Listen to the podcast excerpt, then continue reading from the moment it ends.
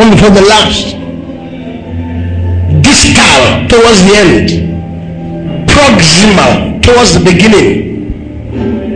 There's a mild English lesson today. Thank God you came to church. I feel so true to be at church because church is a place to be.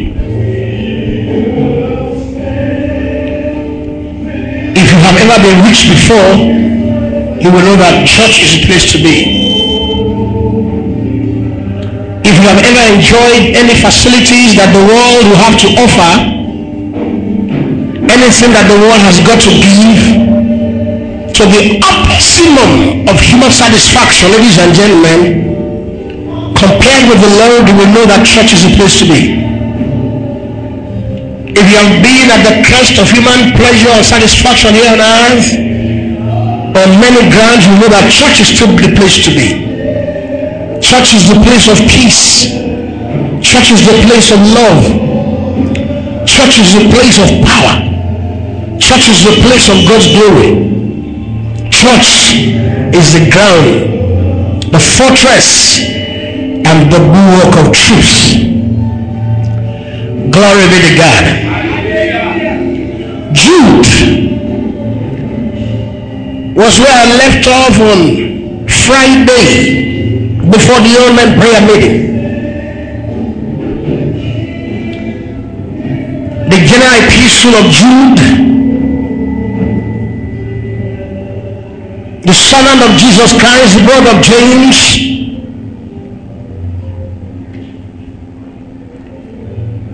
A brother of Jesus Christ in the flesh, literally. Born of the same mother, but different fathers. if you don't believe in the supernatural conception of Jesus, then you don't believe in Christianity.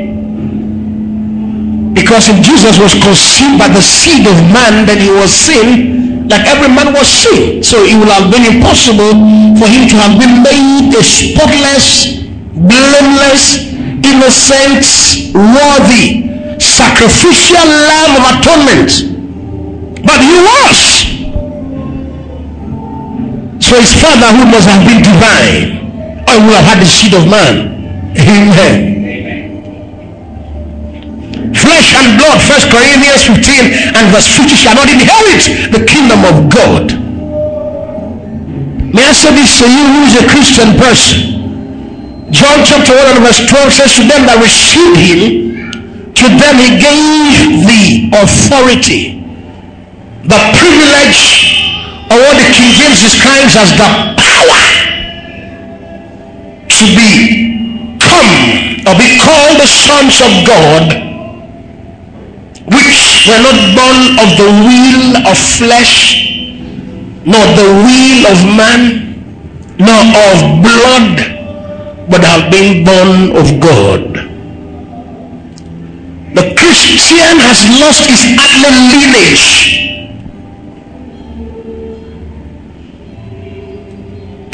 May I say something to you? There is emphasis on what God has done for the Christian and the status the Christian now possesses by virtue of the death of Christ and his resurrection successful work of atonement than the Christian has been admonished by the word to be. For example, it's amazing to know you have been born of God. Hallelujah. Once you were born of flesh, once you were born of blood, but now you are born of God. Born by the divine order, born after a divine life, born after, born after a divine nature. You are born of God. You've lost your earthly parentage. You've lost your lineage. You've lost things peculiar to your lineage. Someone says, I'm an Igbo man, and an Igbo man is always so and so. I'm an Ibadan girl, and Ibadan girl is so and so. Shut it up! flesh and blood shall not inherit the kingdom of God. Nobody who's an Igbo man will inherit the kingdom of God. No Ibadan person will inherit the kingdom of God. The kingdom of God is what the man born by the Spirit of God. Are you still an Ibadan man up till now?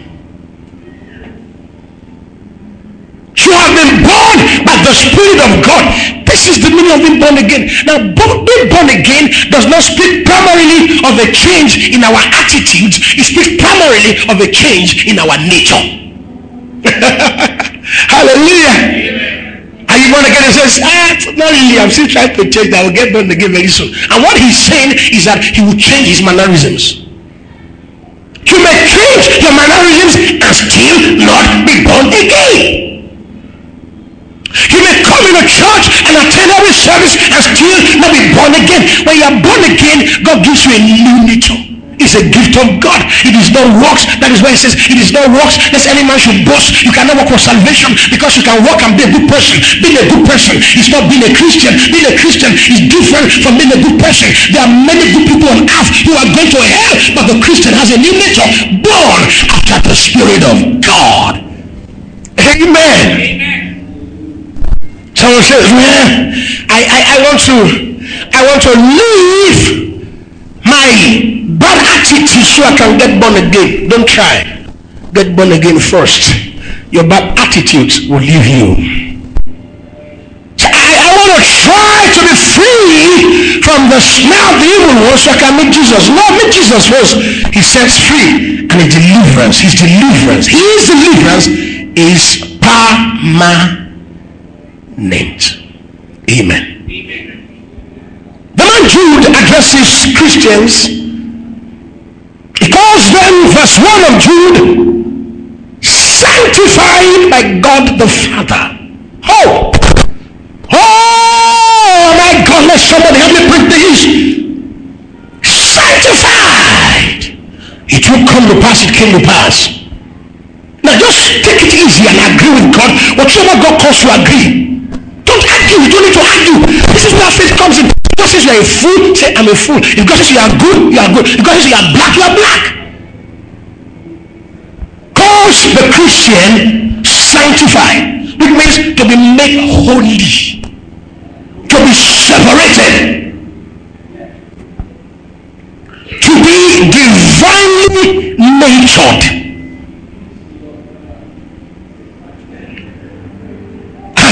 to be a Christian. These are things we rarely find in the churches.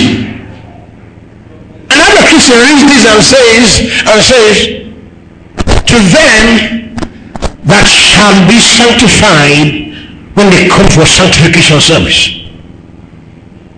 The sanctification service is not as powerful as the sanctification process by redemption. Because I know there are several sanctification services. Ye shall receive power after that the Holy Ghost is upon you. It's more important than coming to church to try to get power after that you have the Holy Ghost. And so, if the word of God says, for example, you are sanctified, then you are. That's what it means. First Corinthians chapter 1 verse 30. I just feel great today because the word of God is so powerful. And I feel great this way all the time because I know we're touching the borders of the real. Too many times we're the world dealing with unreal things. Cash is unreal. Pleasures of life are unreal. Food is unreal. Friends in the world are real. Businesses are real. Academic and business are real. The only real thing here on earth is God. the face of God. First Corinthians 1.30. I'm. But of him are ye Christ Jesus, who of God is made unto us Oh, sorry. I, I better read it the way it's normally read because too many times I read Bible this way the right way and then you look at me surprised. So where did he get his own Bible from? Let me read it the way it's normally read. I will say amen even wrong as we see it. Let me read it the way it's normally read. But of him as ye in Christ Jesus, who of God is made unto us wisdom. Brethren, Jesus is made unto us wisdom. Daddy said he's going to give 300 people here wisdom that the devil will see and run from. Amen. Thank you, Daddy. Daddy said he's going to give the kind of wisdom to build the tabernacle in the world. Uh, thank you, Daddy. Daddy said he will give a carpenter here a wisdom to build this kind of pulpit and make 2,000 naira.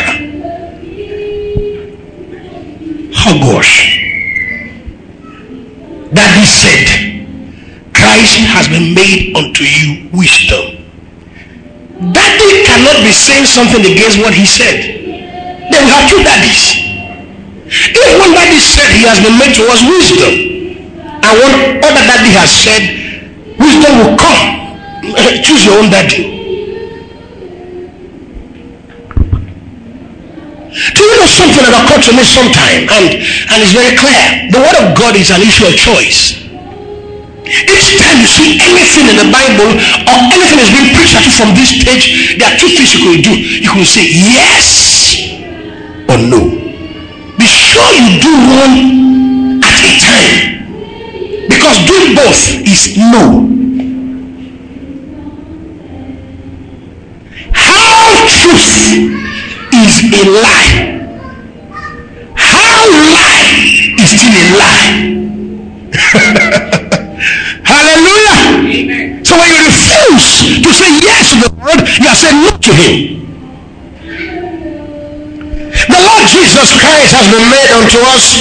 Have you seen it? Whatever this means to the Lord, it means to you too, I guess. Wisdom and righteousness and sanctification Hey! My God! My God! My God! And redemption. These are not things you ought to look out for. They are things the Lord Jesus is made unto us for. If you have wisdom to build somewhere on earth, and the whole world comes to see your wisdom, and they come to see the wisdom of Solomon, by the grace of God, I have no envy of your wisdom because the ultimate of wisdom is the Lord Jesus Christ and he has been made of God unto us this absolute wisdom. Never seek wisdom here on earth. The wisdom of earth will end in the world. But the wisdom of God that Christ has been made to us has a superlative, supernatural operation. Jude. Get your Bibles, Jude. To them who are sanctified. God has not called us to wrath. God has not called us to destruction. God has not called us to a curse. God has not called us to do. Christianity is not God's way to stampede on people who are weaklings. God has not called the weak man to be strong, but the strong to be stronger. God has called everyone who has faith in Christ Jesus to receive the cream of God's best. He has called us not to wrath. First Thessalonians 5 9, but to obtain salvation. What have you obtained? You have obtained salvation. Amen. At times people come into church, they're not sure who they are. I love to ask Christians who exactly they are. I really love it, and at times it looks like I'm looking for their serious trouble. Because most Christians cannot defend their Christianity. And I want to join my company, find a Christian, sit him down. What do you have of God? What has God given you? What exactly do you have better than you had before you met Jesus? What is the change that has come to your life, what has God done? What has redemption left you with? Most people just say gibberish. They go from place to place, try to place themselves. Someone says, Well, all I notice is that things are better. What do you mean things are better? I notice that my prayers are quick to, to get responses. I've noticed that I'm getting taller. I've noticed that I'm getting darker. Strange things. You must have the word of God as the backup and basis for such assertions made in the light of the scriptures. This is who I am in Christ. God's word says so. How do I know? For example, I'm born again. First Peter chapter 1. Are you sure you came to church today? And verse 23. First Peter 1 and verse 23. Being born again, not of corruptible seed, but of incorruptible, by the word of God which liveth and abideth forever. The assurance of salvation is the word of God. The assurance of salvation is not any church tenants. Someone says you are born again if one, two, three, four, five in accordance with our church rules are being fulfilled in your life. You are born again if the pastor sanctions you. You are born again if you look. So, so no. The assurance of the Christian salvation is the word of God. I'm born again because the word assures me that for having faith in Christ's death, for having faith in his resurrection, for having faith in the fact that God raised him up from the dead to justify me and give to me eternal life, I am saved. For with the heart man believeth unto salvation, with the mouth confession is made Glory to God. Jude. Jude 1 and verse 1. Sanctified by God the Father. Have you seen the word? Preserved. Have you seen the word? Preserved. God being your Savior. God is able to keep you from falling. Look at yourselves. God didn't just save you, God is able to keep you from falling.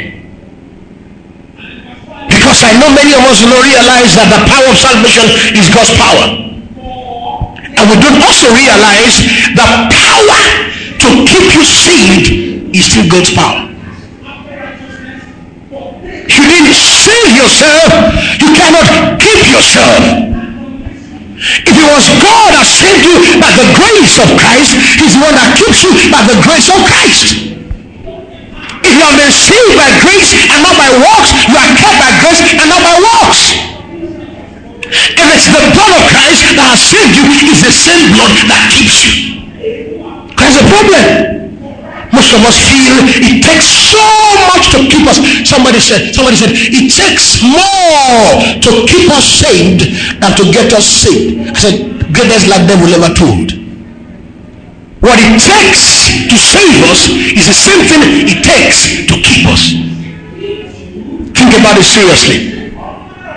Someone said it takes so much to keep us saved than it is to get us saved. I said, okay, let's look about let's let's rationalize. What does it take to get the Christian saved? What it takes to get the Christian saved is the blood of Jesus. What does it take to get the Christian in the state of being saved? It is the blood of Jesus. What does it take to keep the Christian saved? It is still the blood of Jesus. Each time you are scared, you will make it. Each time you are afraid, as a child of God, Christ may come and forget you. You ridicule the work of salvation because he's the one who has saved you, who is able to preserve you. Are you in church? The Lord Jesus, who by his blood saved you, has what it takes within the confines of the power of the same blood to keep you. He's able to keep that which is committed to his hands until that day. Preserved. Look at that word. To yourself, I'm preserved in Christ. To yourself, I'm saved, number one, and then I'm preserved in Christ. I'm saved and preserved in Christ. These are things that are strong faith builders. Because too many times most of us are not sure we are saved, and those who are sure they are saved are not sure they can be preserved.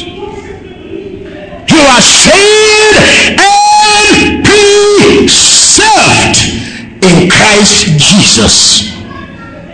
Hebrews chapter 7 and verse 25 says, Wherefore he's able to save to the uttermost that come to God by him. Wherefore he's able to save to the uttermost.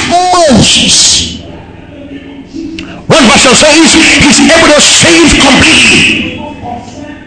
One says he's able to save to the full accomplishment of the end wherever the end is, is able to save. And the salvation of the Lord is total, is comprehensive. You have not been saved in bit, you be saved. The salvation thing is a total work. It was completed in God so that there is nothing left. Whatsoever is left is left in the process of the fact that it's a complete work that was done at Calvary. Hallelujah. 1 3 was the point last Wednesday, last Friday. Beloved, when I gave all diligence to write unto you of the common salvation, it was needful for me to write unto you and exhort you that you should earnestly contend for the faith Have you seen it. Earnestly contend. And this means to struggle. Earnestly struggle. Once at this church I told you that a servant of the Lord must not strive. It is erroneous against the word of God that the child of God strive or fight for whatsoever or whatsoever ground. The servant of the Lord must not. Doesn't say the servant of God must try to an extent. Says the servant of the Lord must not strive. Second Timothy chapter 2. You will see the category. What the child of God should do. Verse 24 and the servant of the Lord must not strive, but be gentle unto all men, apt to teach patience. In meekness instructing those that oppose themselves, if God peradventure will give them repentance to the acknowledging of the truth, and that they may recover themselves out of the snare of the devil, who are taken captive by him at his own will. The servant of the Lord must not strive. First Timothy chapter 3 and verse 3 the servant of the lord must not be a striker. The child of god must not be a striker.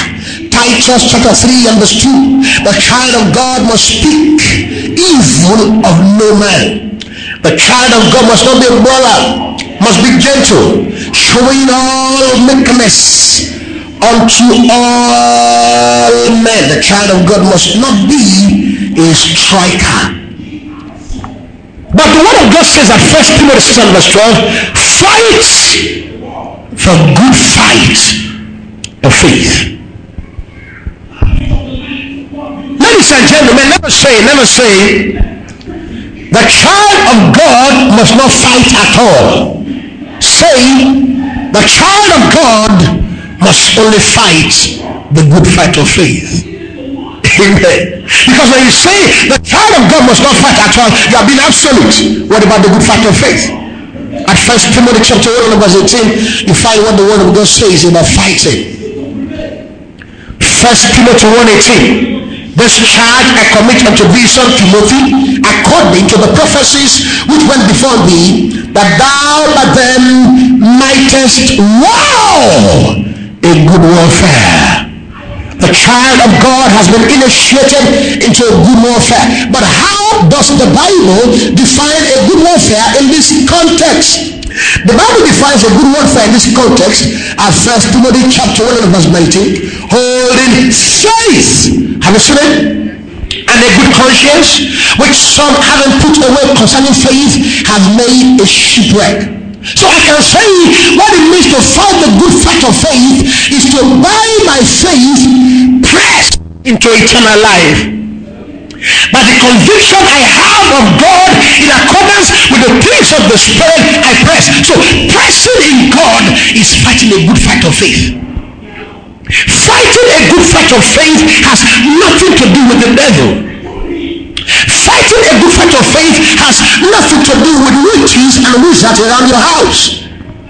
Fighting a good fight of faith has nothing to do with the axemen all over town. I, I, was very shocked. I saw I saw the inscription by CAN and it was very shameful. I said I'll show you one. It's a declaration of three days prayer and fasting by CAN because some axemen are all over town. This is what CAN does. CAN does not know when the Lord is speaking. CAN just comes and says, they are asking all over time begin to pray and fast. There are many more times God is saying fast than when they are petty boys and are looking for money. So the word of God does not admonish to fight like the word fight. He says the kind of fight you should fight is to lay hold on eternal life. God speaks and the principles. Amen. Now, how do you jump and say, begin to pray and fast, begin to pray and fast, begin to pray and fast? Because there's no peace. There's no peace. Where's peace? So this is the advice that he need for peace. There shall not be peace in the world of tribulation, but be of good cheer, in faith and overcome the world. Hallelujah. At Jude, the word of God says, the Christian should struggle to preserve the originality of the faith he has received. The Christian should not struggle to increase church membership. The Christian should not struggle to make heaven. People who are struggling to make heaven can never make heaven. The kingdom of God is not for those who are struggling. The kingdom of God is for those who have faith in Christ, who have been given eternal life and made members of the kingdom of God. Nobody will enter God's kingdom by struggling. It's only faith in Christ and atonement by the work of Christ that will make a man a member of heaven. If you are struggling, you're on your own you've already cushion us with that argument you've already you've already fainted you've, you have you have sublimed into the atmosphere like some vapor just like that. Because the kingdom of God is not for those who are struggling. The kingdom of God is for those who have faith in Christ. Because it's faith in Christ that guarantees placement in the kingdom of God. When a man has faith in Christ, he is delivered from the power of darkness and translated into the kingdom of God. He's given outright and instantaneous or spontaneous membership of the kingdom of God. I've been given eternal life. Hallelujah. Amen. Look at this one earnestly struggle. And the reason why you must struggle is because of verse 4. Certain men crept in unawares. Ladies and gentlemen, do you know something? Some fears the Christian expresses he didn't express. There are some fears the Christian needs to express, he does not express. For example, many of us are afraid of the devil. So our contention here on earth is contention against forces of wickedness that we physically imagine. That is the reason why most of us are cautious in our outlook, always fighting devils that are not there. For example, who told you that demonic operations are localized to special places in the desert, in the wilderness, in the forest? Who told you when there's this kind of shrub of banana or plantain near your house, it's a coven of witches for their meetings. Who told you that demons are more in the dark than they are in the light? The operations of demons are so serious that right there at Chicken Republic, maybe by your side at the table enjoying chicken, just there.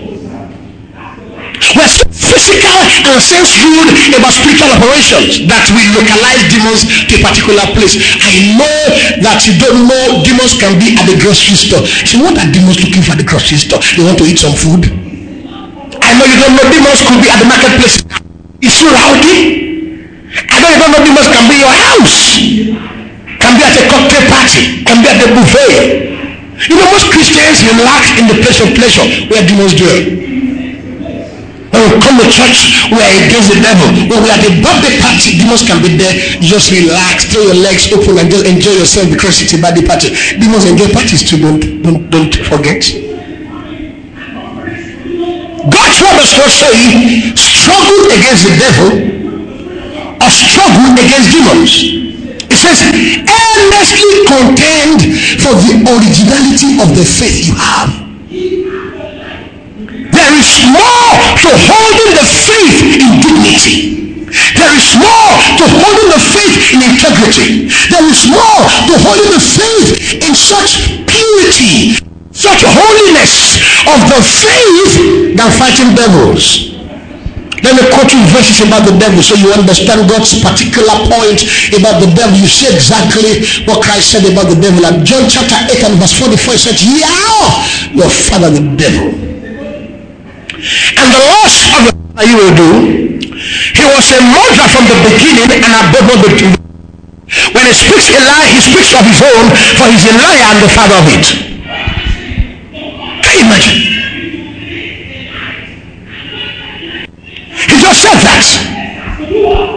He said at John 16 and verse 13, he said, The prince of this world is judged already. John 16, 11, rather, the prince of this world is judged already. John 12 and verse 31 says, The prince of this world cometh, and he findeth nothing in me. John 14 30, the prince of this world cometh and he findeth nothing in me. John 12 31 says, Now is the judgment of this world. Now shall the prince of the world be cast out, and I, if I be lifted up, shall draw men to me. Here's scripture. Ephesians chapter 4 and verse 26. Be ye angry and sin not. Let not the sun go down upon your wrath, neither give place to the devil. You won't find any scripture, ladies and gentlemen, that says to struggle or contend against the devil. You won't find any scripture that says to be on your toes, to be, to be on the surveillance, to, to struggle, to fight. Because I know too many times we describe Jesus as though a warfare with the devil. I've had description. It's always very sickening. Someone says the battle on the cross was so terrible Jesus had been beaten you back by the devil. So Jesus had the devil, the devil had Jesus pinned by his knees and his back to the floor. And then the referee, who was the referee? So it was God. Okay? God was referee, was coming one and two and three. Just about 9.0 when God said, devil, oh, has just jumped from nowhere. Badly broken badly bruised and battered and butchered. And so bent over he was saying he was saying after he had been declared a victor though vanquished by the devil he was saying where are the keys? The keys. Let's set them free. Give them life. Rubbish what should i contend for? I should contend for the purity of the faith. I'm not fighting men. I'm not fighting demons. I'm only struggling to preserve the integrity of the faith the Bible preaches. Because of people, because of wrong teachings. Why should I contend for the originality of the faith? Because of men. Second Corinthians chapter 2 and verse 17. Why should a Christian contend for the originality of the faith? Because of men. Not, not say because of demons, because of pastors, because of preachers, because of you and I, because of people, because of fellow Christians. You must contend and watch out for the originality of the faith. Second Corinthians 2 and verse 17. Get your Bibles quickly. What does it say? For we are not as many which corrupt the word of God. Have you seen that word many there? Have you seen that word many? Ladies and gentlemen, those who corrupt God's word are not few, they are many. Get your Bibles, get your Bibles. Those who corrupt the word of God are not as few as you suppose, they are many. Those who speak the word and under the guise of speaking the truth corrupt the word of God are many more than you can imagine that word does not say a few. says many, many, many. First Timothy 4 and verse 1. Now the Spirit speaketh expressly that in the later times some shall depart from the faith have the idea they're just few, maybe pockets of individuals that were not well taught. No, no, no. It's a large number. This is why the Christian must struggle hard to preserve the originality of the faith. The Christian must struggle. He must work very hard to, pre- to preserve the simplicity, the sincerity, the truth, the unadulterated faith that was once delivered to the saints. You are preserved in Christ, but you must struggle to preserve the faith you have received. You are kept in Christ. You must struggle to preserve the faith you have received. You are saved by Christ to the utter you must struggle to save the purity, the salvation message you have received. You have been born of the Spirit of God. You must press high to keep the sincere message that God has used to save you. This is the point. You seen that word many there?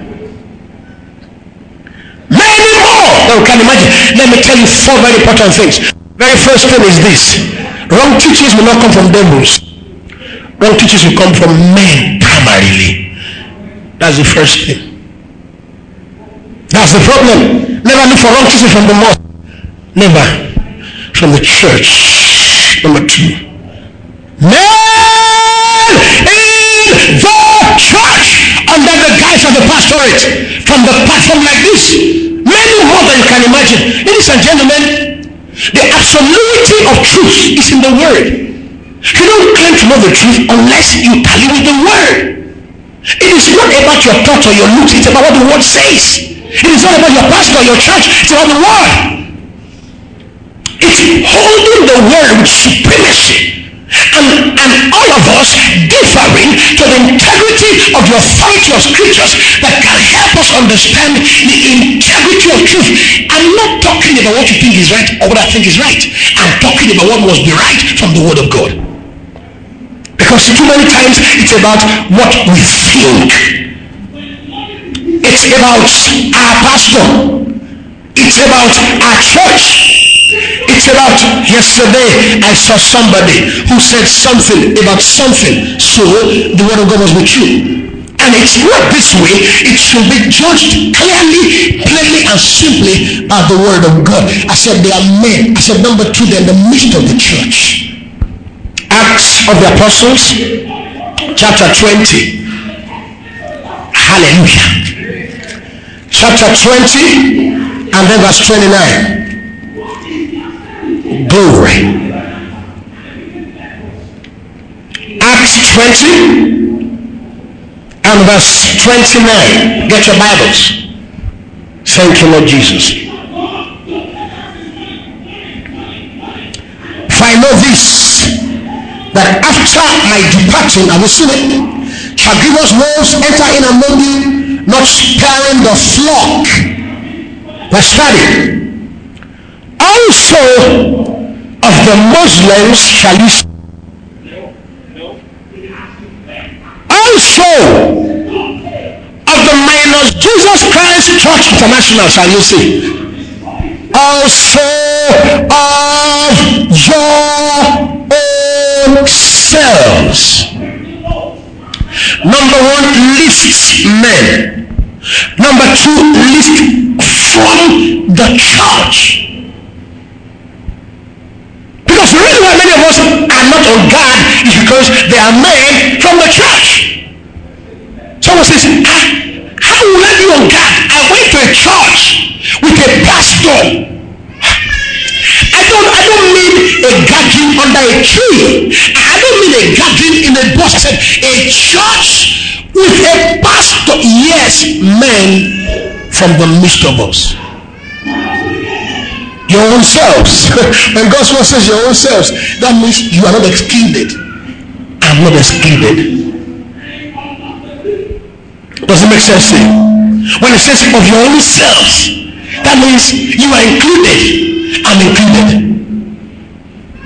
That's the point.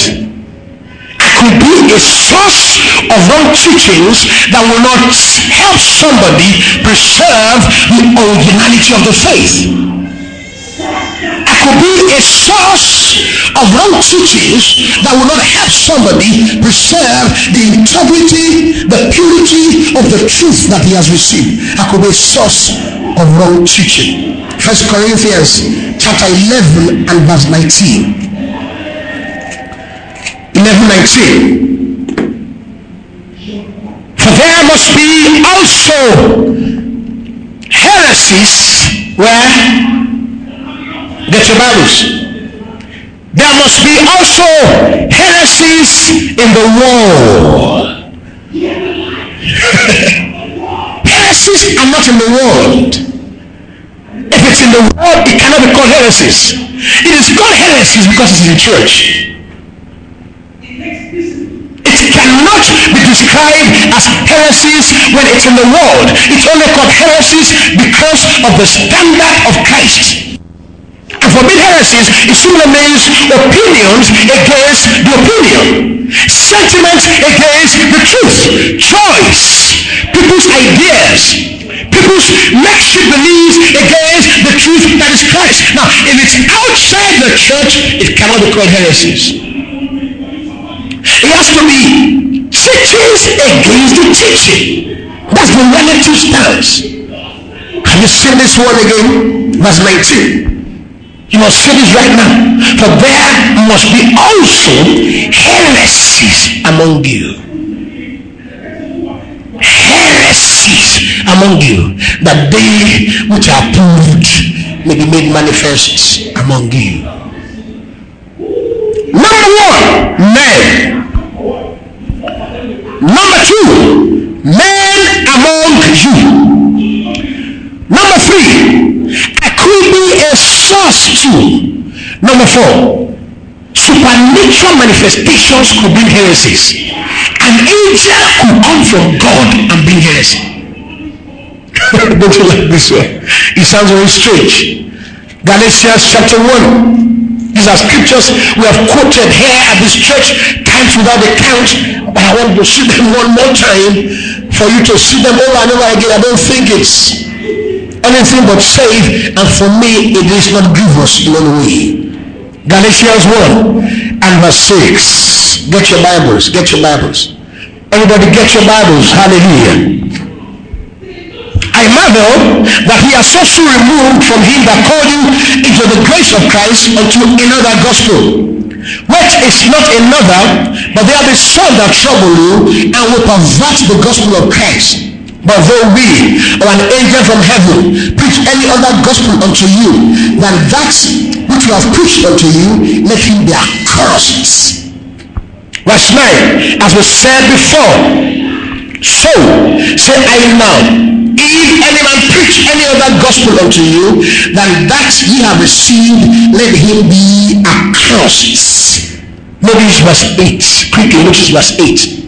But though we or an angel from heaven preach any other gospel unto you than that which you have received preached unto you, let him be accursed. Though we or an angel from heaven. I said number one, wrong teachings will come from men. Number two, wrong teachings will come from men in the midst of the church. Number three, we as individuals may be sources of wrong teachings. Number four, angels supernatural dimensions of wrong teachers. Your dreams will be a wrong teaching. Your visions. Not all supernatural things are God. It's very fishy. It's very fishy. Very fishy when somebody employs such things as visions and prophecies as and chances to institute doctrinal things instead of plainly looking at the scriptures. I saw an angel yesterday. What does God's word say about such things? First Corinthians 14 and verse 29. It says, Let the prophet speak two or. Let those who sit by judge. All prophets prophecies with their prophecies are subjects to Bible standardization. Somebody calls you and says, The Lord said to me, You say, eh, Excuse me, give me two minutes. Let me check scriptures to be sure what the Lord said to you is right. Because there are those who come under the guise of the Lord said, and they've come to bring wrong teachings. Do you know we need such audaciousness as Christians? Jeremiah 5 from verse 30. A horrible thing, a wonderful and horrible thing has been committed in the land. The prophets prophesy falsely. The priests bear rule by their own means. And my people love to have it so. What shall be done at the end of? Where the ones who bankroll them? When the man comes and says, Thus saith the Lord, you say, before it's true, you are shaking. Before it's true, you are shaking. He says, The Lord is saying, You are going to hell if you don't remove that scarf on your head. God is saying, You are going to hell if you don't remove that gold and give it to me to go sell to make money. Someone says, Don't television, don't give for sale. What's the difference? If you cannot use television, then don't use dancing. a man said, a man said, if you want television, even if you repair it, you are a son of the devil. Each time I see him on television, I know the kind of person he is. Don't watch television. Even if you repair it, you are a son of the devil. Each time I see him in that devil's box, I know he's also one of them. Because not only does he repair it, not only does he watch it, he's even in the devil's box himself. That means he's with the devil already. Any on television is in the devil's box. That's what it means. So you must never appear on television if I must not watch television. Because it's in the box. Now, Watch, I'm even better than you who is showing on it. That's the point. Are you sure you came to church? earnestly contained. Ladies and gentlemen, let me say to you that the only way the Christian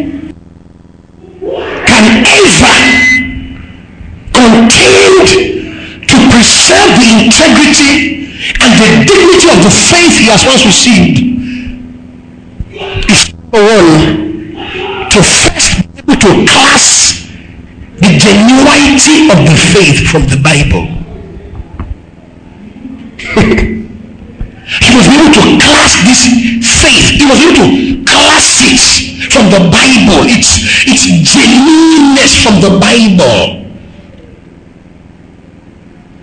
You must be able to clearly show from the Bible the attitudes, the attributes, the integrity and the characters of the faith you have received. Because if you cannot identify the faith, then how do you preserve it? How do you honestly contend for what you don't know anything about? How do you struggle to preserve what you don't know anything about. The Christian must be able to class the genuinity of the faith from the Bible. He must be able from the Word of God to bring out the faith. This is the faith. this is the point. This is the faith. This is what the faith is. This is the faith. Hallelujah.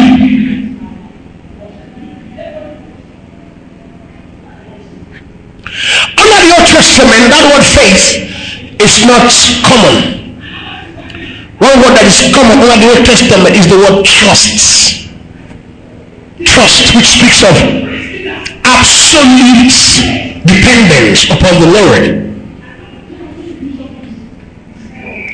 In the New Testament, Matthew, Mark, Luke, and John, that word faith is actually used more as a verb, an action is used more for an action. And, and don't forget that the verb form of the word faith is actually believe. After the death of Jesus, the faith doesn't just speak of an attitude or an action, it speaks as a noun descriptive of our salvation.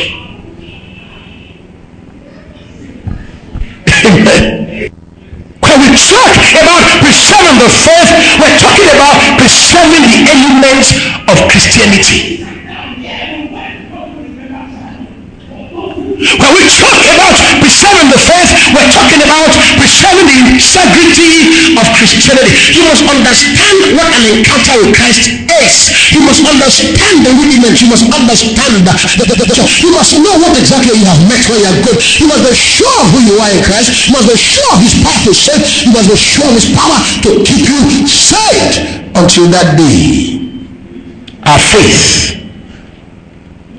Ephesians chapter 2 describes something you must see right now about our faith. Go with God.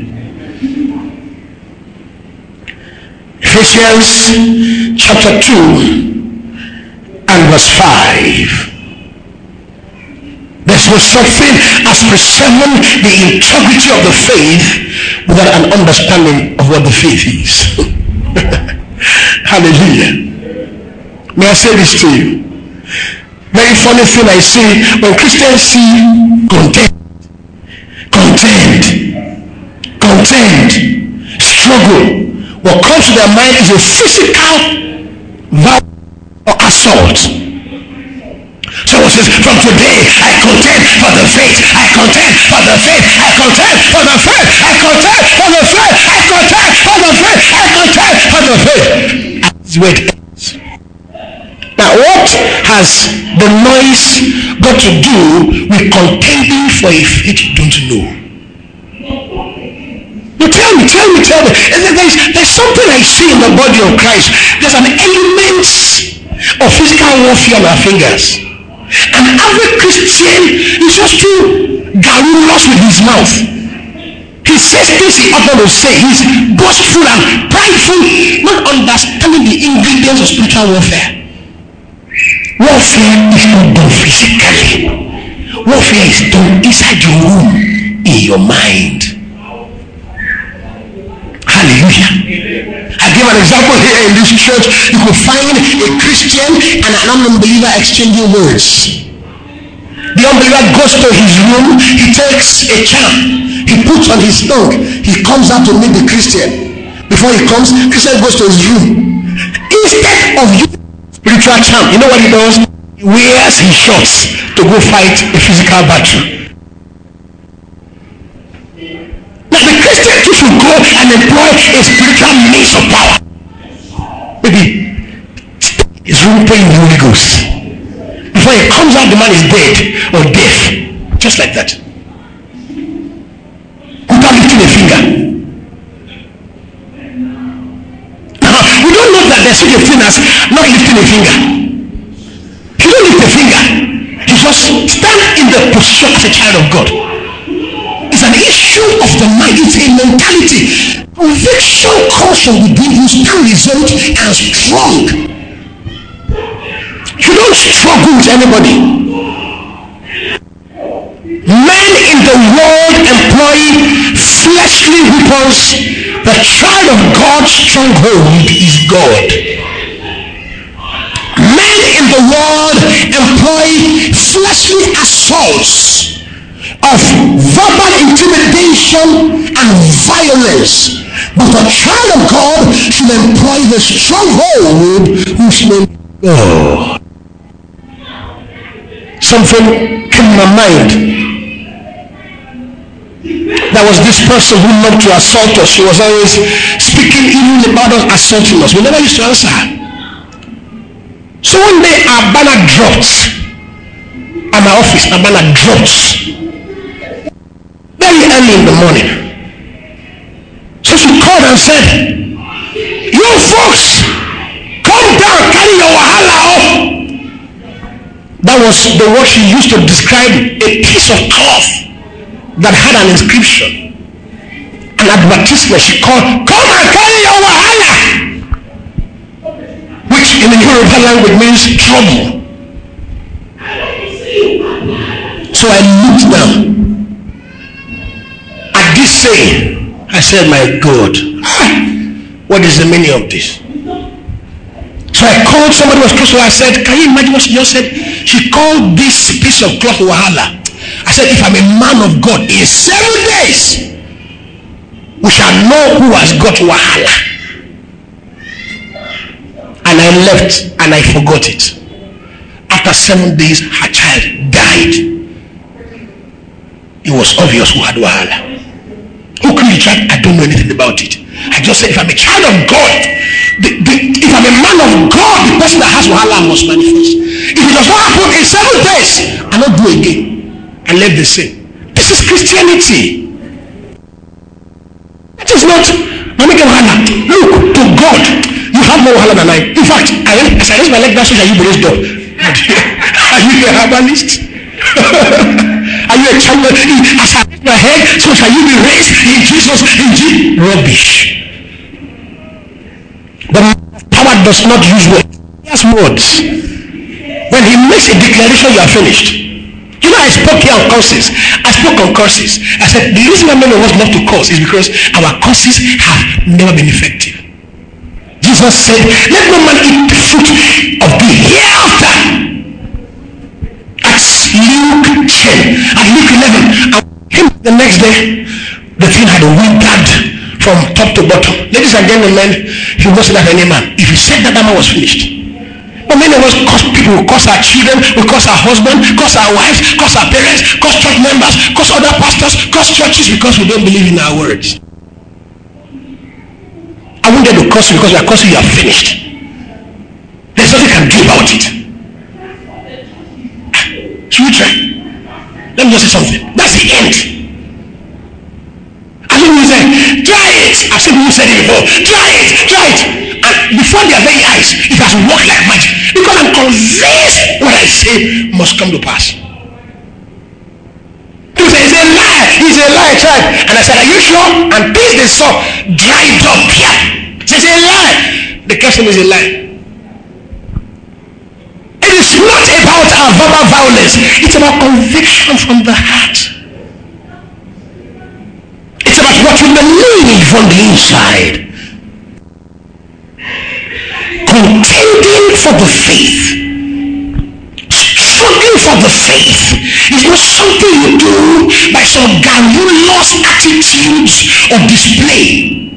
It's something you do in your mind. And I said there cannot be any successful contention for the faith unless you evaluate the faith from the word. You bring out the faith from the word. Ephesians 2 and verse 5. Glory to God. Even when we were dead in sins, has quickened us together with Christ. By grace, he has saved and has raised us up together and made us sit together in heavenly places in Christ Jesus. That in the come he might true the exceeding riches of his grace in his kindness towards us through Christ Jesus. For by grace are you saved through faith, and that not of yourselves, it is the gift of God. Look at Galatians and chapter Galatians chapter 6 and verse 10. Get your Bibles. Preserving the integrity of the faith evaluating the faith from the Bible has to do with understanding Christianity. There's no such thing as holding the originality of the faith without knowing Christianity. Amen. The Bible is not just a book of stories. There are many stories in the Bible, but the character of Christianity is made manifest, and the child of God must be able to isolate from the scripture the character of Christianity.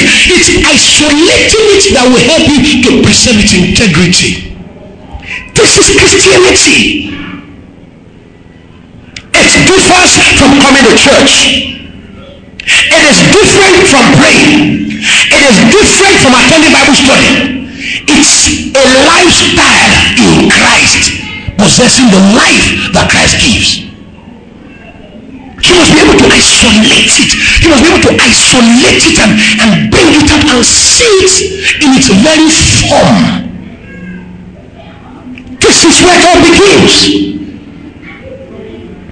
The struggle to maintain the integrity of the faith is not a struggle to preserve yourself from not listening to people speak. Do you know the very funny thing we do? You I don't want anybody to deceive me.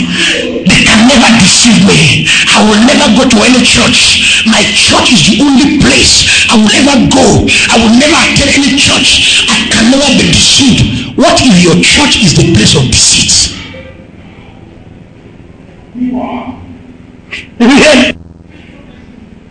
Somebody says, I will never attend that church, this church, that church, this church, and he stays back all himself at home, and his thoughts are thoughts of deceit.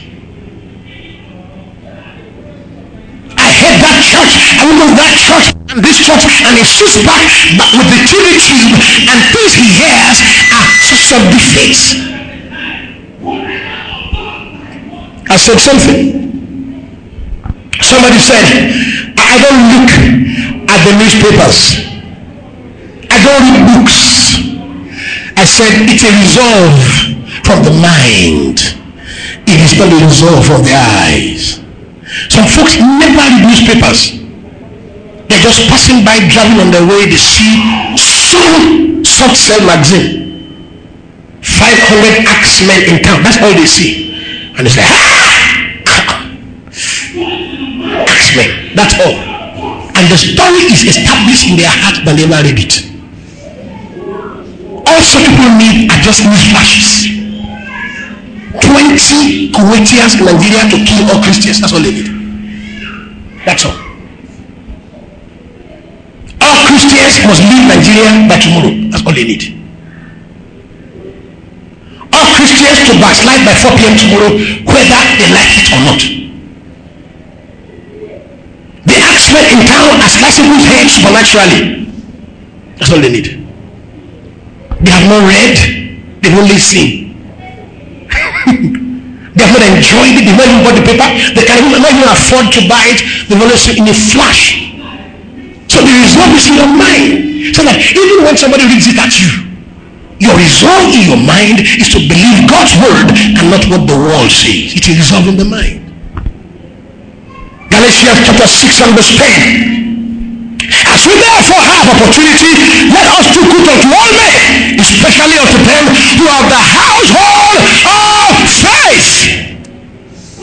The household of Christianity, the household of God, the household of grace, the household of eternal life.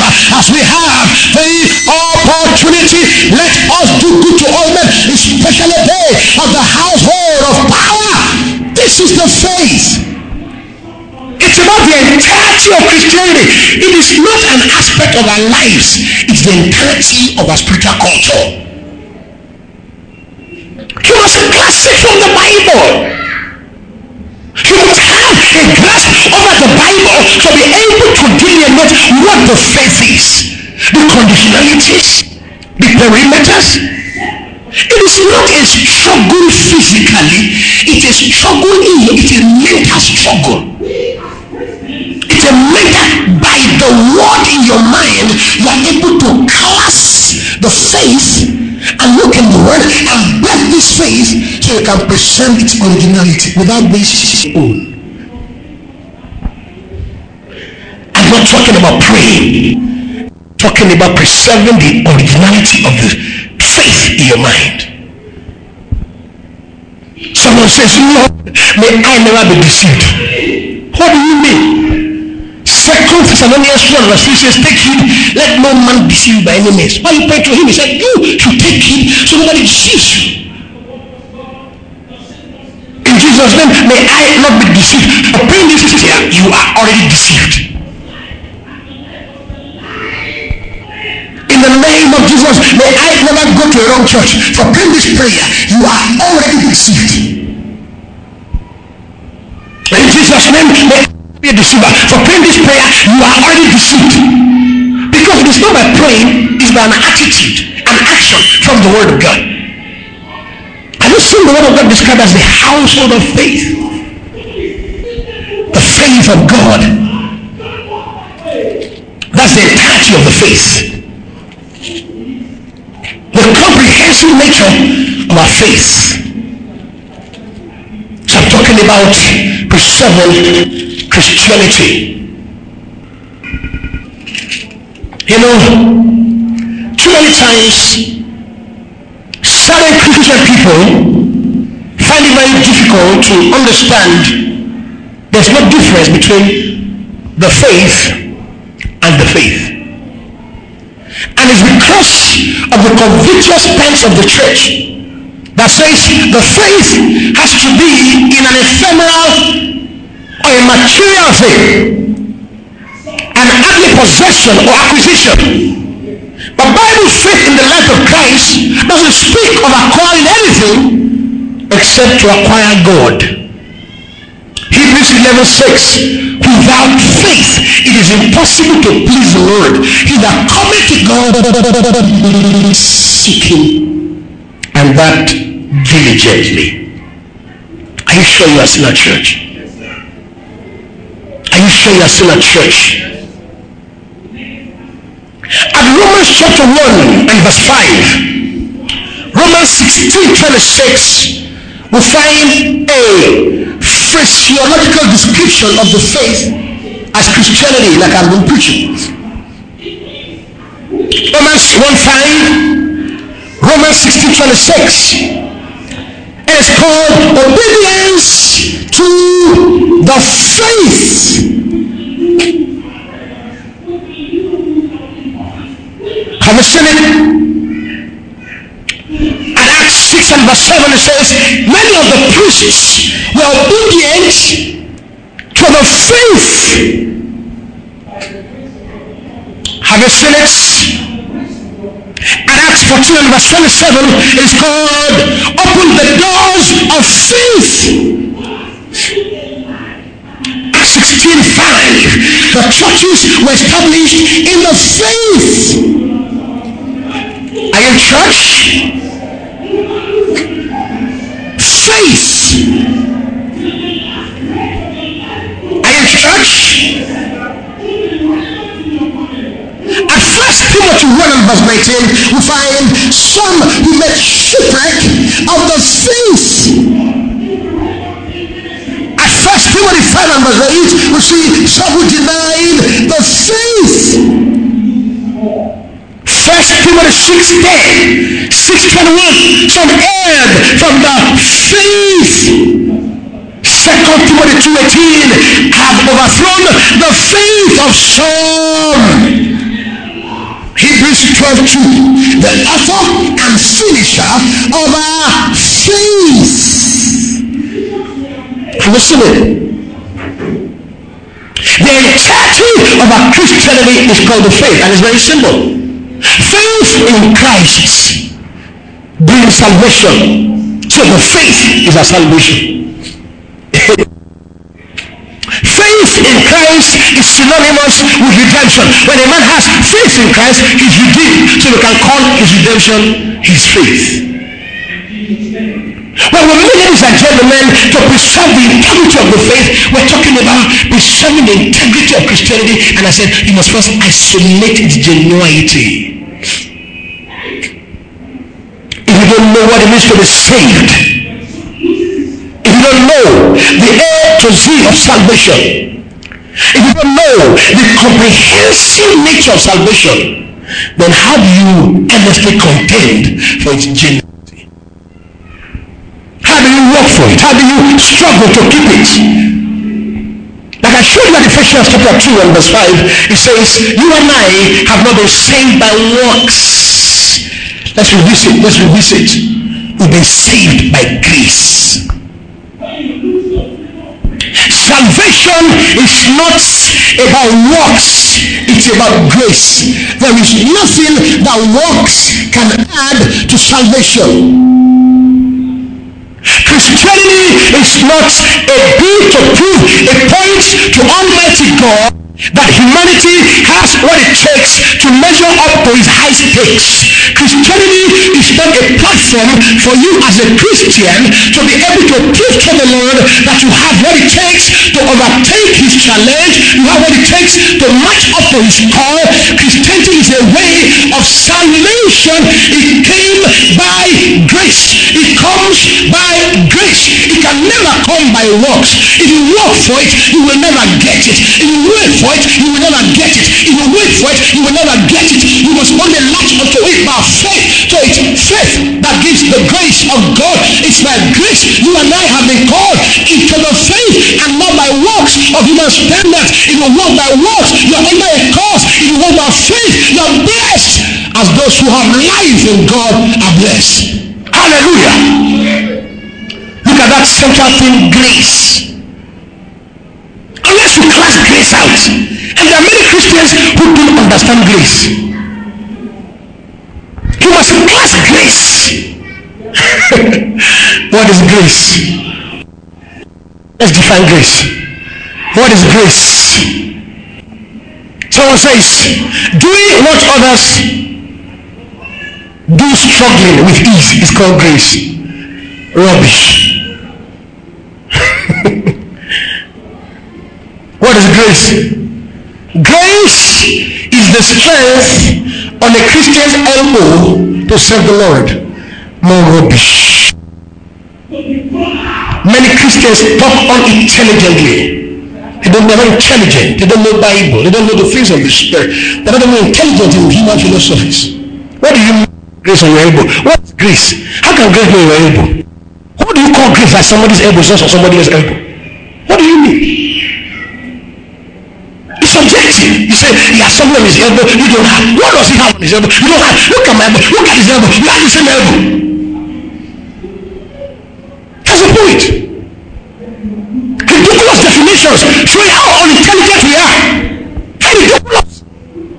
So what does it mean to have something on elbow? You don't have one. Where is the elbow in the first place? Move your elbow. Let me see. Let's check analytically what is God I don't have. Hallelujah. What is grace? Oh, I love grace. Says, God's riches at Christ's expense. What are the riches of God? Ambiguities by ambiguities. Defining words with bigger words. Words that need definition. I'll tell you what grace is from Bible very simply. You've seen it before, you've had it here before, but you'll hear it again today. Hallelujah. Hallelujah. Thank you, Jesus. Amen and amen and amen. What is grace? What is grace? What is grace? Romans 6 14 sin shall not have dominion over you not under law but under grace Romans 11 5 to 6 you've been elected by grace. First Corinthians 15 10 by the grace of God I am what I am Second Corinthians 6 and verse 1 we beseech you brethren receive not the grace of God in vain. Second Corinthians 9 8 God make all grace about towards you that he having all sufficiency in all things may abound unto every good work. He said to man Paul Second Corinthians 12 9 my grace is sufficient for thee my strength is made perfect in weakness. Galatians 2 and verse 21 I do not frustrate the grace of God, for if righteousness cometh by the law, then Christ died in vain. If you seek to be justified by the laws of Moses, Galatians 5 4, you are falling from grace. What is grace? Ephesians 1 7 in whom we have redemption through his blood, the forgiveness of sins according to the riches of his grace. Ephesians 2 7, that by the riches of his grace he might show the exceeding kindness towards us in the ages to come. Ephesians 2 5 to 8 by grace ye are saved. Hebrews 4 16 we have come boldly unto the throne of grace. Hebrews 2 15 lest any man fall or fail of the grace of God First Peter 4.10 speaks of the manifold grace of God. First Peter 5.10 says God is the source of our grace. Second Peter 3.18 grow in grace and in the knowledge of our Lord and Savior Jesus Christ. What is grace? I know somebody who loves to quote scriptures and most times he confuses himself when he's through with quoting scriptures. He says, What is grace? Let me quote you everywhere. Grace appears in the book of Peter, and he does. At the end, he still cannot define grace. You don't define the spiritual things, the things of the spirit, by being able to put scriptures together. You define them by the message of the scriptures. Hallelujah. Titus chapter 1 defines grace in a very clear way. Hallelujah. Titus 1 tells what grace is, not what you think. I mean, Titus chapter 2. Titus, the book of Titus, chapter 2. Hallelujah. 2.11. Titus 2.11. For the grace of God that bringeth salvation hath appeared to all men. it's the grace of God that brings salvation. The grace of God in itself is not salvation, it's the grace that brings salvation. The grace can only be called synonymous with salvation if understood. It is the grace of God that brings salvation. Now, what is the grace of God? The grace of God is the power of Christ's death to save. The ability discoverable in the death of Jesus to save humanity is called the grace of God. That fear God has got to be to save man by merely killing somebody else is the grace of God. I know you never thought about it, but I have many times. What does it mean for God to kill Christ to save me? It looks senseless, but it's true because Christ did not die for himself. Christ didn't die for us. Christ died as us. Hey! Christ didn't die for himself. He didn't die for us. He died as us. If Christ died for us, we would have been on, our own. What, make? Let me tell you exactly what we're talking about here. We're saying this man has sinned. And because of his nature, his name is called Uso. Because of his nature, you repel him. You hate his guts. In fact, your nature is so absolute when you see him, what comes to mind is to kill him. And if he sees you, he will die. And so you say, You that is sin with me will die for him. Does it make sense? The only sensibility is if he can die as him. So in dying as him, he will remove his sins, he will obliterate sins. When we say the new creature has a right status before God, it's because the new creature died for his sins in Christ Jesus. I'm going to show you some scriptures that should bring this to mind today, to bring truth at home. I'm going to show you Philippians 2 from verse 5. I will show you Galatians chapter 4 from verse 4. And I want to just, I want to key into this. Because you can never preserve the integrity of the faith until you class the faith out. You must be able to isolate from the Bible what the faith is. This is the faith. This is Christian. This is what Christianity is take. It is not just a mere way of preaching the word, it's an outright righteousness in the sight of God. The Christian is not just somebody who preaches the Lord, the Christian is somebody who has an absolute and total nature of holiness in the sight of God. The holiness the Christian has got is what God Himself possesses as God. The kind of life God has, He has given the Christian. The Christian is one spirit with Almighty God. Why? It. Galatians chapter 4. Thank you, Jesus. Amen. And verse 4. But when the fullness of time was come, God sent forth his son, made of a woman, made under the law, to redeem them that were under the law, that we might receive the adoption of sons. Look at verse 4. Look at verse 4. Look at verse 4. When the fullness of time was come in accordance with the timing of god god sent forth his son as a man. Have you seen it? See made of a woman.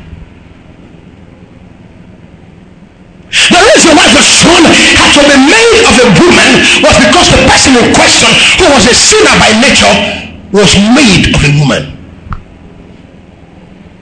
the reason why God sent his son to be made of a woman was because the person is questioned that God was to make as holy as God is holy was made of a woman.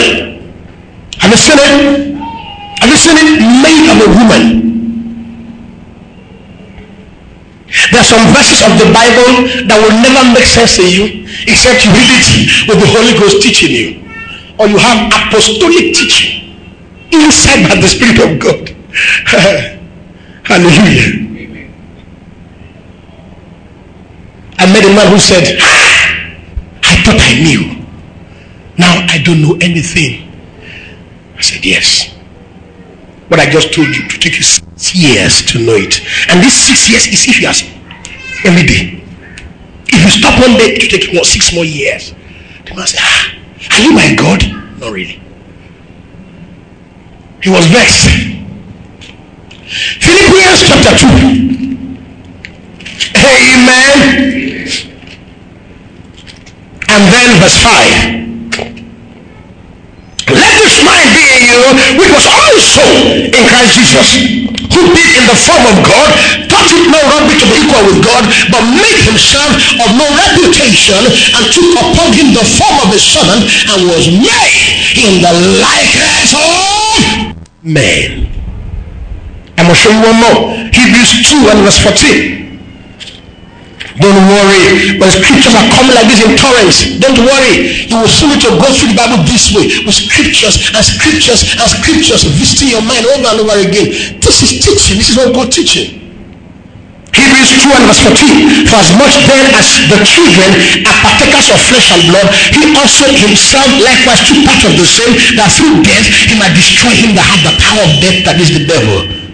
Jesus took part of what? Flesh and blood. Jesus took part of what? Flesh and blood. Jesus took part of what? Flesh and blood. Have you seen it now? Have you seen Philippians 2 from verses 5 through 7? Have you seen Galatians chapter 4 from verses 4 through 6? Have you seen Hebrews 2 and verse 14? I need to show you one more.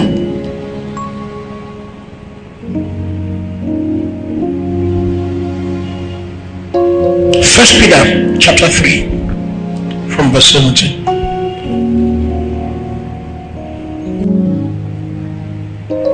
It's so essential. Class Christianity from the pages of the Bible. You must understand what it is. This is the first thing to do to follow suit after Jude's commandment to earnestly contend for the faith that was once delivered to the saints. You must contend for the Because men are in the world and there are so many and in the midst of us and that angels could do it, you also could be a part of people that teach wrong things. And I'm saying to you, the first thing to do, you must clasp Kennedy. This is a lifelong, eternal encounter. An encounter with Jesus is an absolute encounter. It does not turn you inside out. It kills you and makes you come alive again. The Christian is not refurbished It's not remended. The Christian is not rearranged. Almost everything on earth could be remended and remolded and, and reordered and refabricated and reinstalled and, and reinstated and reslated.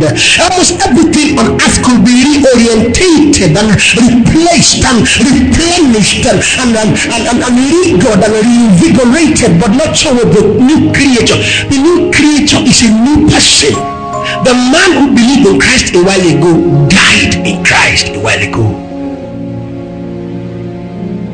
Who in Christ just now died in Christ. The death Christ died on the cross.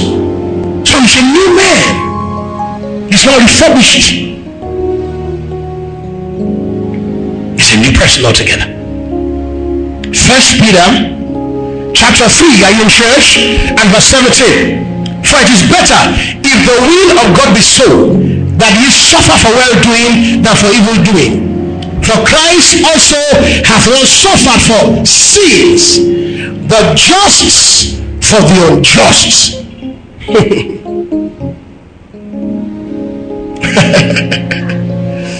hey, hallelujah. You must hang your feet very tightly on this verse of the Holy Bible. So powerful. Jesus suffered once for sins, but just for the unjust. How, listen, listen, listen good. How do you make a just man to suffer for an unjust man?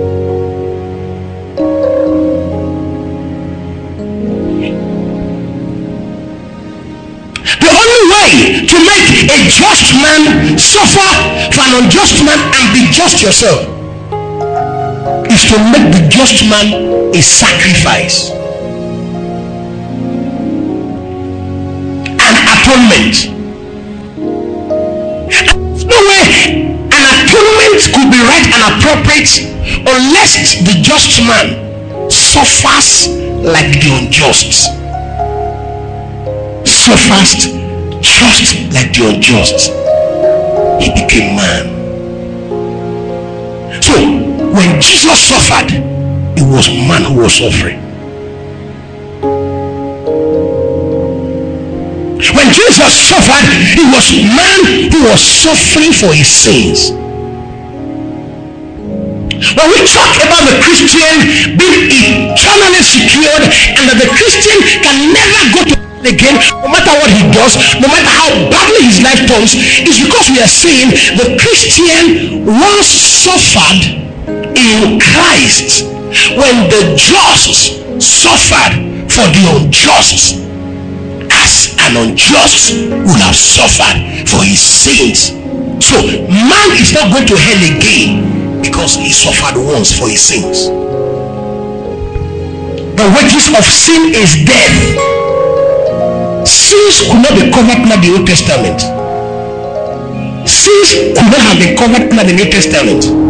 Sins under the New Testament have been removed because man suffered in Christ Jesus for his sins. The reason why God is just, the justifier of an ungodly person like man, was because God punished man for his sins in Christ. That's the only way.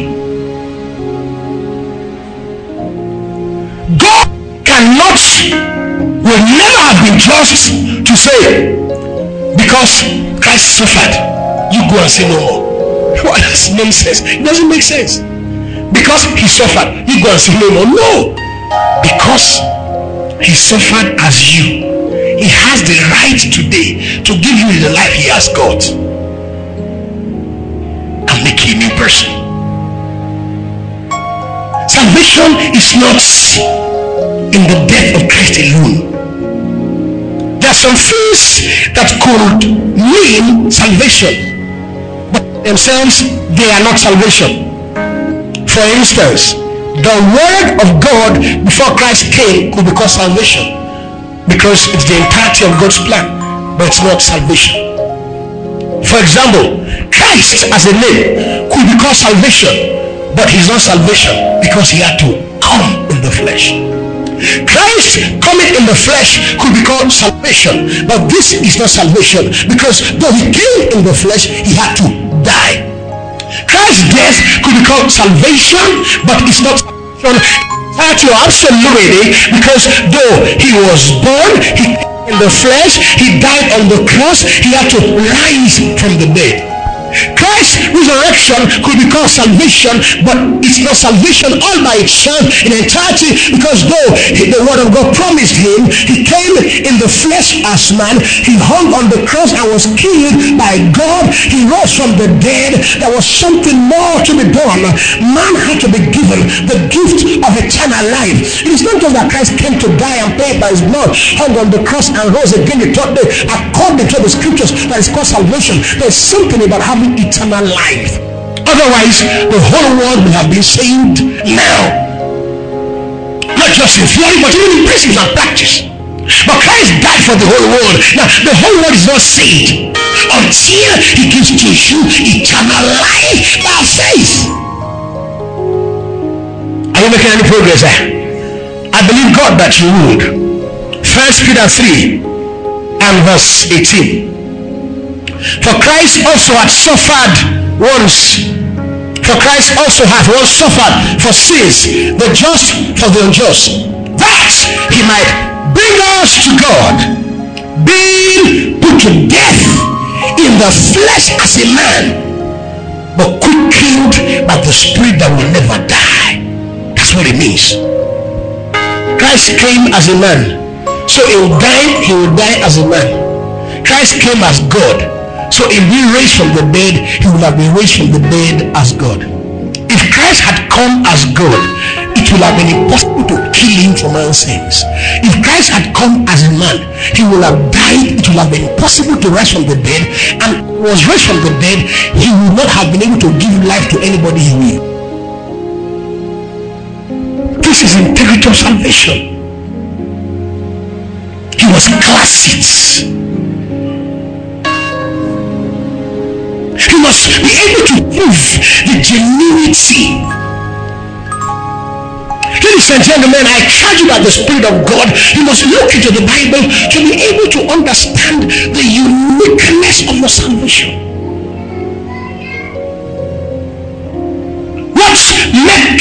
The faith easy to protect It's that uniqueness. This uniqueness is what is always being shrouded within the church mysticism that the average cannot see. This uniqueness. When a Christian is able to delve into the scriptures and is able to find this uniqueness in Christianity and the power of salvation and the grace of God water and the train that has come to make him a new creator, it becomes easy to do the second thing to be done It was it. At times, there are some things we say about the salvation that they are sickening. They are sickening. A Christian is not somebody looking for the mercy of God. Christianity is the mercy of God. A Christian is not somebody trying to be saved. Christianity is salvation. A Christian is not somebody that may be empowered. The empowerment is Christianity. You shall receive power after that the Holy Ghost is come upon you was promised for unbelievers. Acts 1 8. Luke 24 49 was promised for unbelievers. Because for being a Christian is empowered.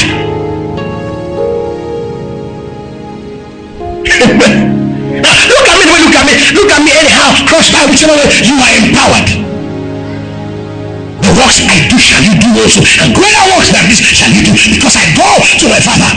Are empowered. You can heal the sick. You can cast out devils. You can raise the dead. You command cancers to die and follow people's bodies. You can bring a change. You can change blood groups. You can lay hands on the sick. They shall recover. They are the signs, the tokens, the significance, the appellations, the traits, and the markups of Christianity. Signs and wonders are things that trail, that trail our work. Hear me. I never said signs and wonders are things that should train our work. Signs and wonders are things that train our work.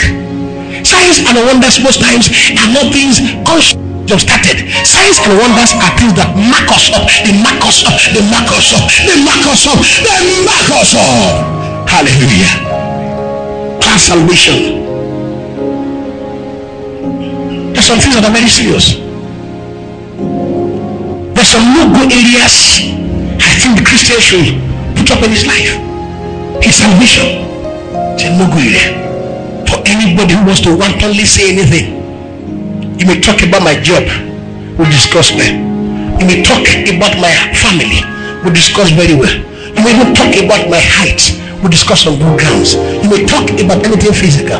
Don't talk about my salvation anyhow. My salvation is so comprehensive, so so divine you didn't know anything about it. The only person permitted to freely speak is the Bible. Because at times somebody just comes saying something, say, well, this this story itself, uh, this I will not be careful to answer you in this matter. But the God whom I believe has saved to the uttermost is able to keep me. He has sanctified me. He has preserved me. He has called me blameless. He has called me holy. He has called me unreprovable. He has called me non-rebukable in his sight, in love, in the son of his love. Hallelujah. Number two. Number two.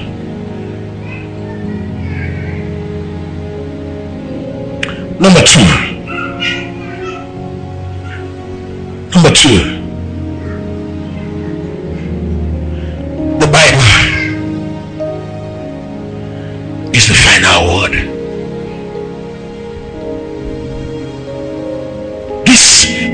Only yardstick of relationship with God.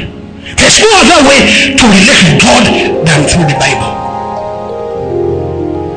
God is not in the sky above. God is a spirit. The only way to see God a spirit is through the Bible. God is not to be imagined. God is to be believed from the pages of the Bible. Don't imagine God. Believe Him.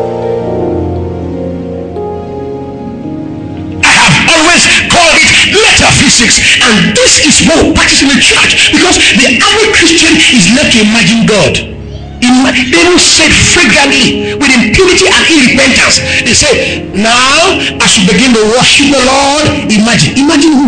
His existence. Never imagine him. To imagine God is ridiculous, It's blasphemous. It's to give him a persona non gratuitous in the midst of us. It's to call him a non-entity. To imagine God is terrible. I said it's a sin against the Holy Spirit. To imagine God is a sin that will never forgive in this world in the world to come. You leave God to be imagined. You are saying he's non-existent. That's what you are saying. Hallelujah. Now let me tell you, let me let me show you the folly, the, the, the folly of imaginations. You come up here, you speak about your father, for example, whether late or living.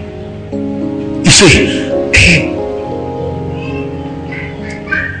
my father, oh boy, my, my, my father, and just before you are through, I close my eyes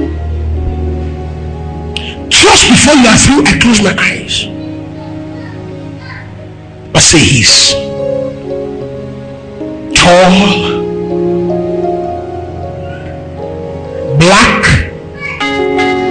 yellow. All right. He's tall, yellow, with one wicked, whisker-like kind of mustache What do you do? You say, Yes, you're getting it. No, no, no, no. The mustache is black. You begin to describe. It, it, it, it, it looks offensive to you. Must you imagine my father? Let me tell you who he is. It's sickening, it's insanity. You are imagining somebody you have not seen before. And that person is even led to imagination. Each time you think of Jesus, you just imagine somebody. That's why it's ineffective when you say Jesus, it's ineffective. Because the person you are thinking should come up is the man on television who acted Jesus of Nazareth. He's somewhere in his hotel room at Las Vegas enjoying some cola and tobacco. And you hear Jesus. But when the man calls the man of revelation, when he shows up, even if there are 2,000 axemen, they will disappear into pieces. But that man will appear to them eh, with eyes like a flame of fire. His hair will be as white as wool. His feet will burn like a furnace. He will have in his hands the stars. Out of his mouth will proceed the two-edged sword. His whole countenance will be like the sun that shines in his strength, and his voice like the sound. All many waters, he will say, I am, I was, and it will come, the beginning and the end, the Alpha and the Omega. He will not see like the man television, Lazarus, Lazarus, come forth from a fictitious grave. God is not to be imagined. God is to be believed. When you praying, when you begin to pray, when you need to pray, ladies and gentlemen, you must be praying to somebody that the Bible has given you in your head. Not a picture or a frame of somebody you think somebody real God was speaks about. When you lay hands on the sick, you must have in your mind the revelation of the power that is about to make a miracle happen now. This is where the power manifests. Hallelujah. When I say to a thief, in the name of Jesus, go. What do you think I'm seeing? You think I'm imagining?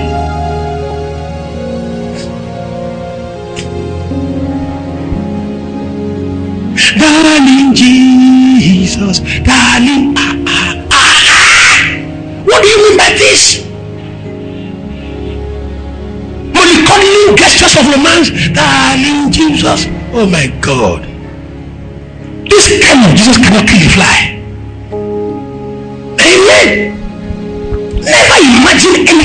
Spiritual. Did you hear me?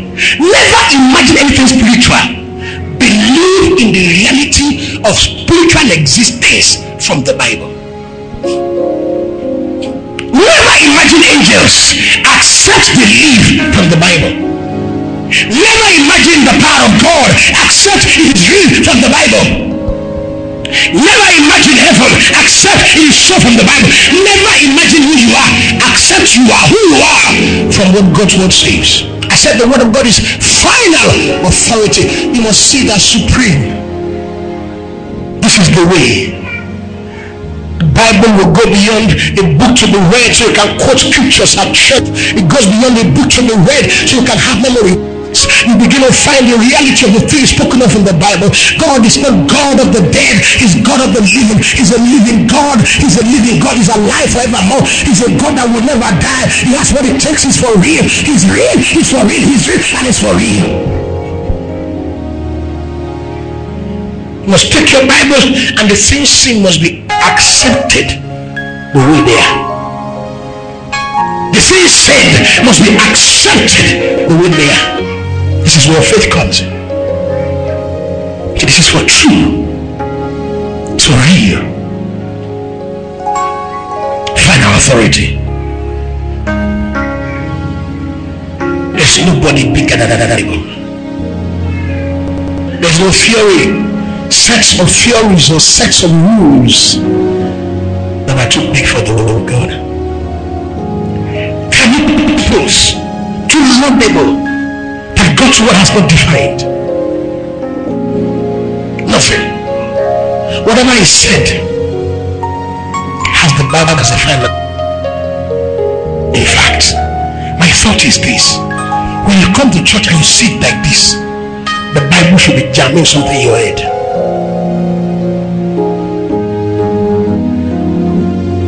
This is your judgment. That was why he said, I write unto you, not that ye know not the truth, but that ye know the truth and know lies of the truth. I'm sure. First John 2 21. I'm sure that you know I know you know. I know you know. That's what I'm telling you. I know you know. know that you know and something you declare to as final authority. The word of God is the standby, is the short, is the guarantee. The word of God is the only bastion, the only emporium, the only source of true knowledge. There is nothing outside God's word. Nobody's too big for the word of God. All of us must bear to the word of God. We must owe allegiance to the authority of the scriptures. The canon of the scriptures cannot be set aside, for the scriptures cannot be broken. John chapter 5, the word of God cannot be set aside. It's the word, final authority. If God's word has set it, it settles it. Clear. God's word says it. So.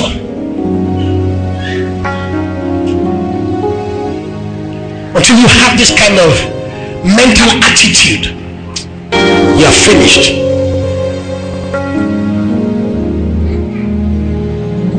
The danger, the danger of not preserving originality of the faith is very tragic.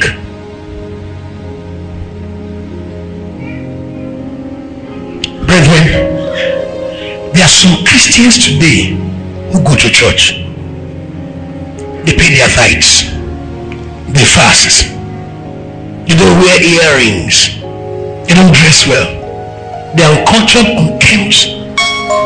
They look dirty and soiled they are never assaulted in any way. They will stay 20 weeks without having their bath just to preserve the integrity of human odor for the Lord's glory. And they have never met Christ as Lord and Savior. They are not just going to hell, they have been in hell, children of wrath, under God's wrath, and they remain so. Salvation is an escape route. It is not a way by God to corner sinners. God is not saying, God is not saying, hey, everybody, surrender now surrender surrender my name is Jehovah I made heaven and earth but the devil tried. After six years I discomfited Lucifer. Look at him I can still beat him any day anyway surrender if you love church and you give money come this way. All others you are done for. My wrath upon thee now. That's not it now, humanity forbid humanity, but the treason of Adam and the nature of sin are all under wrath. Any man born to this world is a son of the devil. Any man born to this world is born of the nature of sin. Sin is not about what you do or don't do. Sin is a nature. That is why in Bible, Romans chapter 5, verses 11 through 14, it describes that sin all men, even over those who have not sinned. When a child is born to this world, the child is born a sin. Every baby that does not meet Jesus will go to hell. That's what the Bible says. As a nature of sin. That is why you must guard your baby before they die. Because get them saved. You must. Or you have led a soul to earth to hell. The salvation plan of God is redemption. This is what is called redemption. To redeem, to buy again, to buy back, to buy over. It is called salvation because it is God's escape route from the wrath upon the world. It is called redemption because God says, This is my way of delivering you from the wrath to come. God has saved us. First Thessalonians chapter 1 and verse 10 from the wrath to come. The word is final authority. I love to have you ask the question Is the Bible saying it? Show me in the Bible. Had some arguments. Someone says, uh, Don't let's use Bible. I know if it's Bible, it will discomfort me. I know if it's Bible, it will gaze me. Let's use something else. What else? Once the Bible is removed from glare as authority, no, no, no discussion. Amen. And I'm always very, very forward. When I've encountered men who said, who said, I know it's Bible you follow me, I've said, okay, since you don't know anything, now let me teach you. Let me teach you something. Let me teach you. I've said this to people 80 years, 85 years, 70 years, 73 You don't know, you don't know anything. Now sit. Let me teach you something. And some of them have taken it in good faith. They said, okay, and I've taught them from the word. You are a you're your way to hell, not just that. You are a member of hell.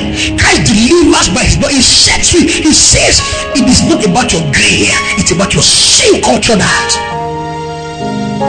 Yes. Jesus says, and he can save you now. Yes. Yes.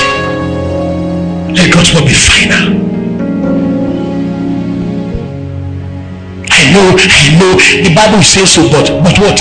Eh? But what? If God's word says so, it says so. He's my kind of guy who says, Well, I've just made a mistake. I've just gone against the Bible. He knows he has made a mistake. The Bible can never make a mistake. He's my kind of guy who says, I know I should have done the right thing, but I made a mistake because I just did the wrong thing because the Bible is final authority. That's my kind of guy who says, I sanctify the word of God in my heart. I give God a special place in my thoughts. God's word on one side. I've just made a mistake against the word of God. I have sinned. I have erred. I have done something wrong. But the word can never sin. Let me close.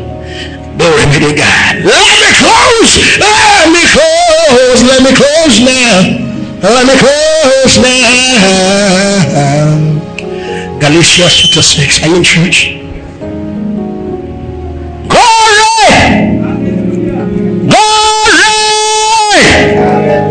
Galatians chapter 6 and verse 14. But God forbid that I should glory, save in the cross of our Lord Jesus Christ, by whom the world is crucified unto me, and I unto the world. For in Christ Jesus neither circumcision availeth anything nor circumcision, but the new creature. And as many as walk according to this law. Ah! Oh God.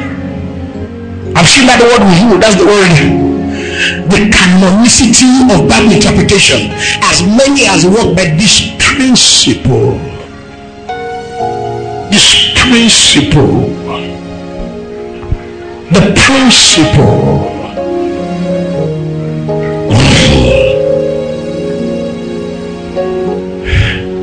It is not what I think is right.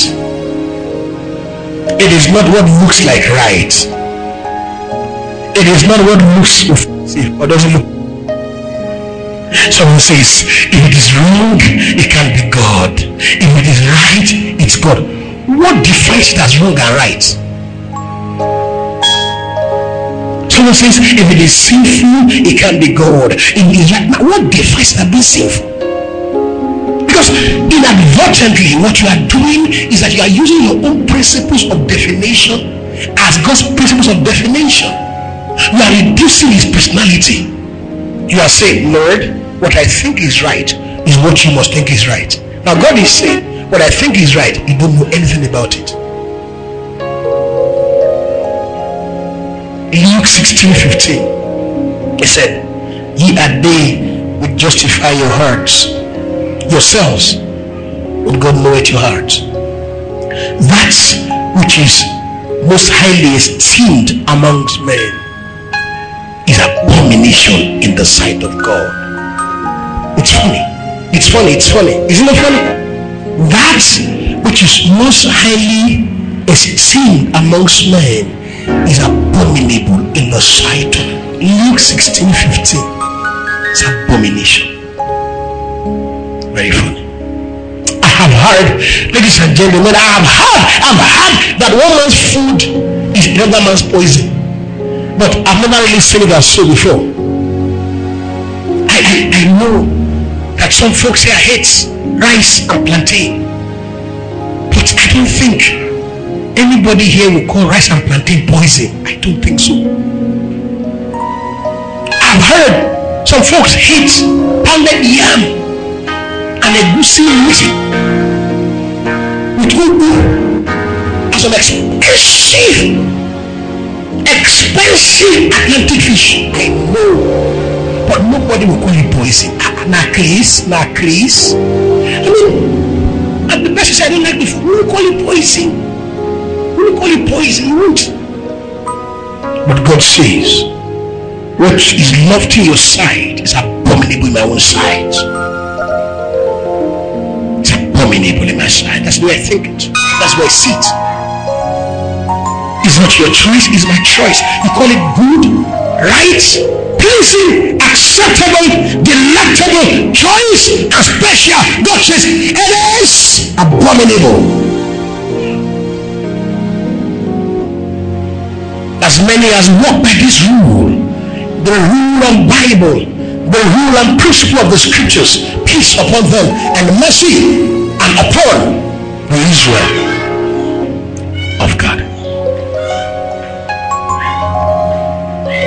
Jude and verse 3.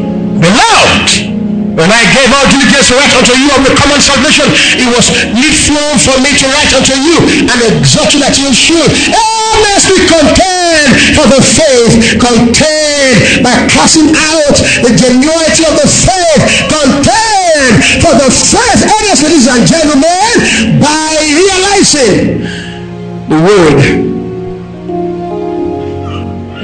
Bible is the final word.